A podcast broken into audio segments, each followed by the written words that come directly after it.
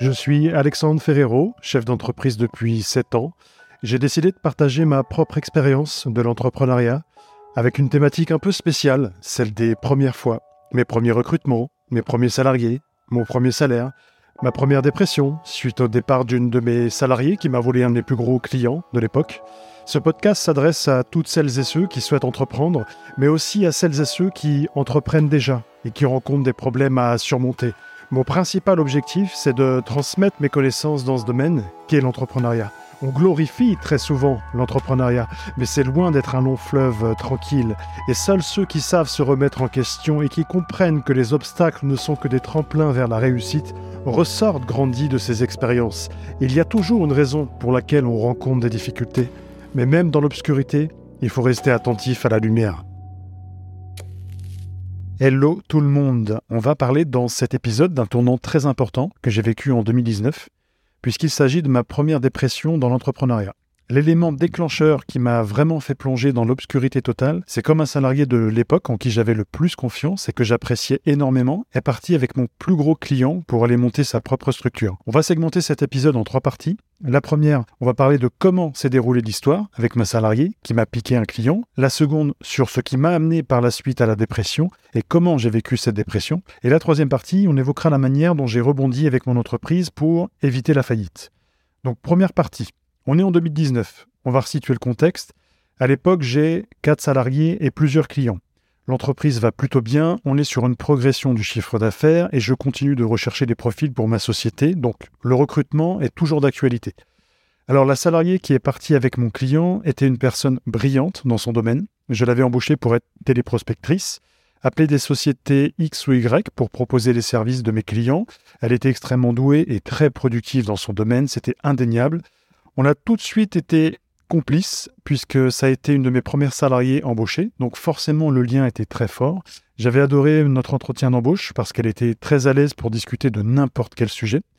Donc le fait que cette personne soit partie avec mon plus gros client de l'époque, est-ce que ça fait d'elle une personne horrible? Non, c'est moi qui suis responsable de cette trahison. Pourquoi? Parce que je lui ai donné la possibilité de le faire et de me trahir quelque part. Faut savoir que moi, à l'époque, je suis seul, je vis, je mange entreprise. Donc, les seules personnes avec qui je discute dans ma vie, ce sont mes clients et mes salariés. Donc, quand je dis que je suis fautif, c'est que je n'ai pas forcément eu cette barrière que j'aurais dû avoir en tant que dirigeant. À l'époque, je fumais. J'allais en pause avec elle, on sympathisait ensemble, donc on était plus vus comme des collègues plutôt qu'un patron avec sa salariée. Elle est restée plus d'un an et demi chez moi, et notre relation a commencé à se dégrader quand elle m'a demandé une augmentation je lui ai accordé une augmentation de 150 euros net à l'époque. Et quand on est une jeune structure, ce n'est pas forcément automatique d'accorder des augmentations, et surtout au bout d'une seule année dans une entreprise. À côté de ça, elle avait des primes. Elle se faisait en moyenne entre 2500 euros net et 3200 euros tous les mois. Pour une entreprise comme la mienne qui n'a pas plus de deux années d'existence, c'est déjà pas mal. Et moi, à l'époque, je ne me versais toujours pas de salaire, mais j'étais très à l'aise avec ça, dans le sens où ma priorité numéro une, c'était le développement de mon entreprise. Quand on se concentre dans son business uniquement sur ce que l'on va gagner à la fin du mois, on va droit dans le mur. Pourquoi? L'important, c'est de se concentrer sur la valeur ajoutée que vous allez apporter à vos clients. Croyez-moi, si vous vous concentrez uniquement sur les bienfaits que vous voulez générer à vos clients, l'argent suivra. Donc je lui accorde une augmentation sans qu'elle me le demande, sauf que elle, elle souhaite plutôt une augmentation de 1000 euros, son salaire de base était de 1350 euros net de mémoire, et avec prime, comme je vous l'ai dit, elle tournait entre 2500 et 3200 euros net. Et donc, pour une entreprise, ça lui coûte le double en règle générale, notamment avec l'URSSAF à payer. Donc, je refuse logiquement cette demande, et là, elle me balance cette phrase dans mon bureau, ma comptable était avec moi à ce moment-là. Elle me dit donc Je ne vais quand même pas me lever tous les matins pour gagner mes pauvres 3000 boules par mois. On s'est regardé avec ma comptable, je lui ai simplement dit C'est bien entendu, tu peux retourner à ton travail, et on rediscutera quand tu seras plus ouverte. Ces pauvres 3000 boules qu'elle gagnait déjà, faut remettre un peu les pendules à l'heure, 60% des Français ne gagnent pas cette somme. Au-delà de ça, elle avait le droit d'avoir des ambitions, je suis le premier à être très ambitieux dans ma vie, mais de là à ne pas se rendre compte de ce qu'elle avait déjà, et en plus en étant dans une petite structure de 4 salariés, c'est ça qui était problématique à l'époque. Et dès mon refus, elle a commencé à se mettre en arrêt maladie sur arrêt maladie en prétextant un burn-out. Et plus le temps passe, plus le fossé se creuse dans nos rapports. Elle revient par-ci, par-là, quelques jours au travail et ne parle quasiment à plus personne. Donc l'ambiance devient pesante pour tout le monde. Et quand vous êtes dans une jeune structure, si une personne a ce genre de comportement, il faut tout de suite agir pour éviter que le reste de l'équipe subisse cette atmosphère négative. Donc son comportement change, elle était en contact direct avec ce client qu'elle m'a volé, et un jour, un autre salarié l'entend lui dire De toute façon, l'entreprise va mal et moi, je vais bientôt me barrer pour monter la mienne. Je n'ai pas eu le temps de la convoquer dès que j'ai appris cette nouvelle, car le lendemain, elle était encore en arrêt. Donc on est en 2019, ça fait trois ans que j'ai monté ma boîte, j'ai quasiment pris aucune vacances depuis, je bosse tous les jours, tous les week-ends, et la fatigue commence à être très pesante. Et là, les signaux que ma salariée prépare son départ s'accumulent. Mon client change d'attitude avec moi du jour au lendemain, mais je ne peux pas prouver qu'ils sont en train de comploter quelque chose, même si ça en devient une évidence. Et là, mon état s'aggrave, je tombe littéralement en dépression. Maintenant, on passe à la deuxième partie. Donc, comment j'ai vécu cette dépression? C'est ma comptable de l'époque qui m'a dit un matin en regardant mon regard de zombie Alexandre, il faut que tu ailles chez le médecin. Généralement, je n'écoute jamais les gens quand il s'agit d'aller chez le médecin, mais là, j'ai senti qu'il fallait que je fasse quelque chose. Le médecin m'examine, tension basse, regard dans le vide, j'avais une mine minable, et là il me dit Vous faites une belle dépression. Je m'y attendais un peu, et après il me recommande de m'arrêter au minimum une quinzaine de jours. Donc je me mets à exploser de rire, parce que si j'avais été salarié, pourquoi pas mais là, j'ai quatre salariés, une entreprise à faire tourner, et à l'époque, tout n'était pas en automatique et beaucoup de choses reposaient sur moi, donc c'était impossible. Il me dit Ok, ne vous arrêtez pas, mais je vais vous prescrire des antidépresseurs. Donc je vis forcément mal cette dépression. Je rentre à 18h le soir au lieu de 22h, non pas parce que je n'ai plus de travail, mais parce que je n'ai plus la force de travailler. Quand mes salariés partaient pour aller chez eux le soir, je m'écroulais littéralement. Je mangeais vers 18h15, je prenais un bol de muesli au chocolat avec du yaourt, j'ai mangé ça sans déconner trois semaines d'affilée, matin et soir. J'en avais besoin, ça me faisait un bien fou, j'avais l'impression de retourner en enfance quand je mangeais mes cornflakes et que ça me détendait. Mais je continue d'aller travailler, j'y vais la boule au ventre, car je sais que ma salariée est en train de préparer son départ, et que je ne peux pas l'empêcher parce que, faute de preuves, et en France, se séparer de quelqu'un, même si les choses sont en train d'évoluer, c'est très compliqué.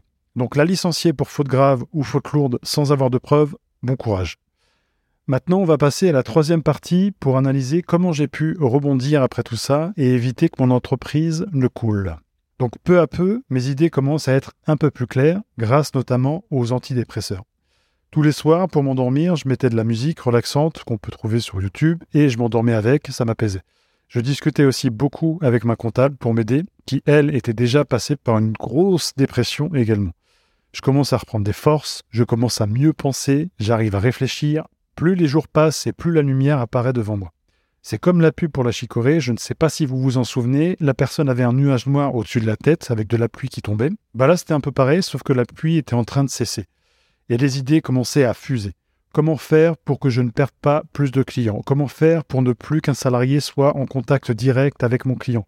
Parce qu'il était là le problème. Je lui avais permis de traiter directement avec mon client. Et là, ne me demandez pas comment a pu arriver cette idée, je sais juste qu'elle est apparue et que c'était la meilleure des idées qui pouvaient arriver dans ma tête. Changer de business model. Et je vous donne un exemple. On était sur un modèle avec un TGM où mes salariés étaient en mission pour d'autres clients. Et pendant ces missions, peu importe leur résultat, bon ou mauvais, le client payait le TGM, le taux journalier du salarié. Donc la nouvelle idée était de proposer un modèle sans engagement, non pas avec un TGM, mais avec la possibilité ou non d'acheter le résultat.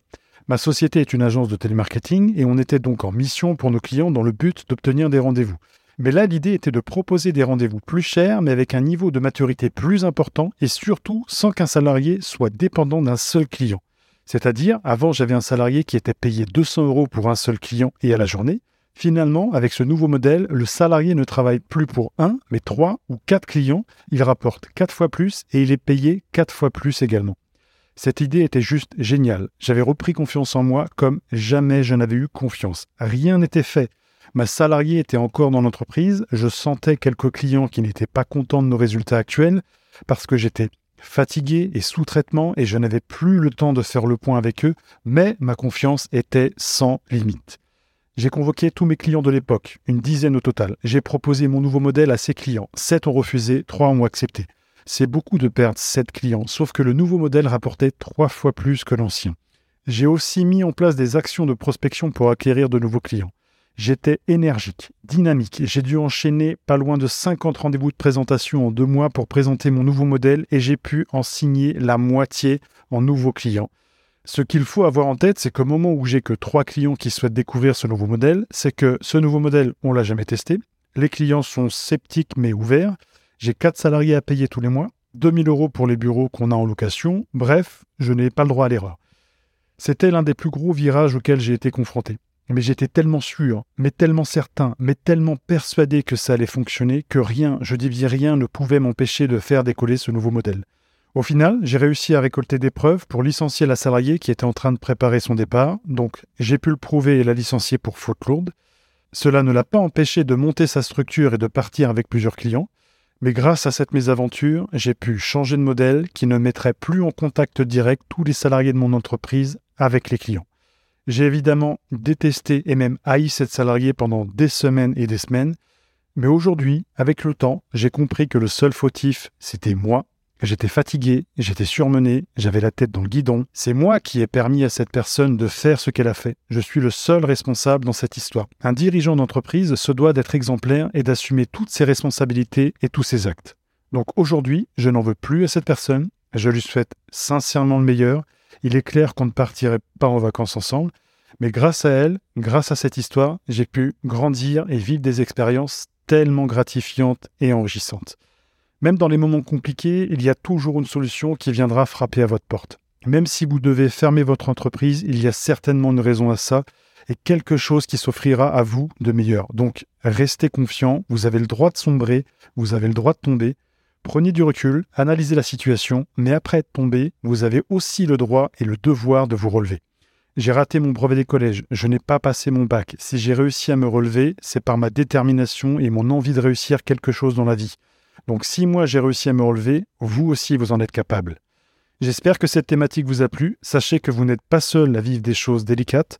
Donc restez confiant, tout ira bien. Et je vous dis à bientôt.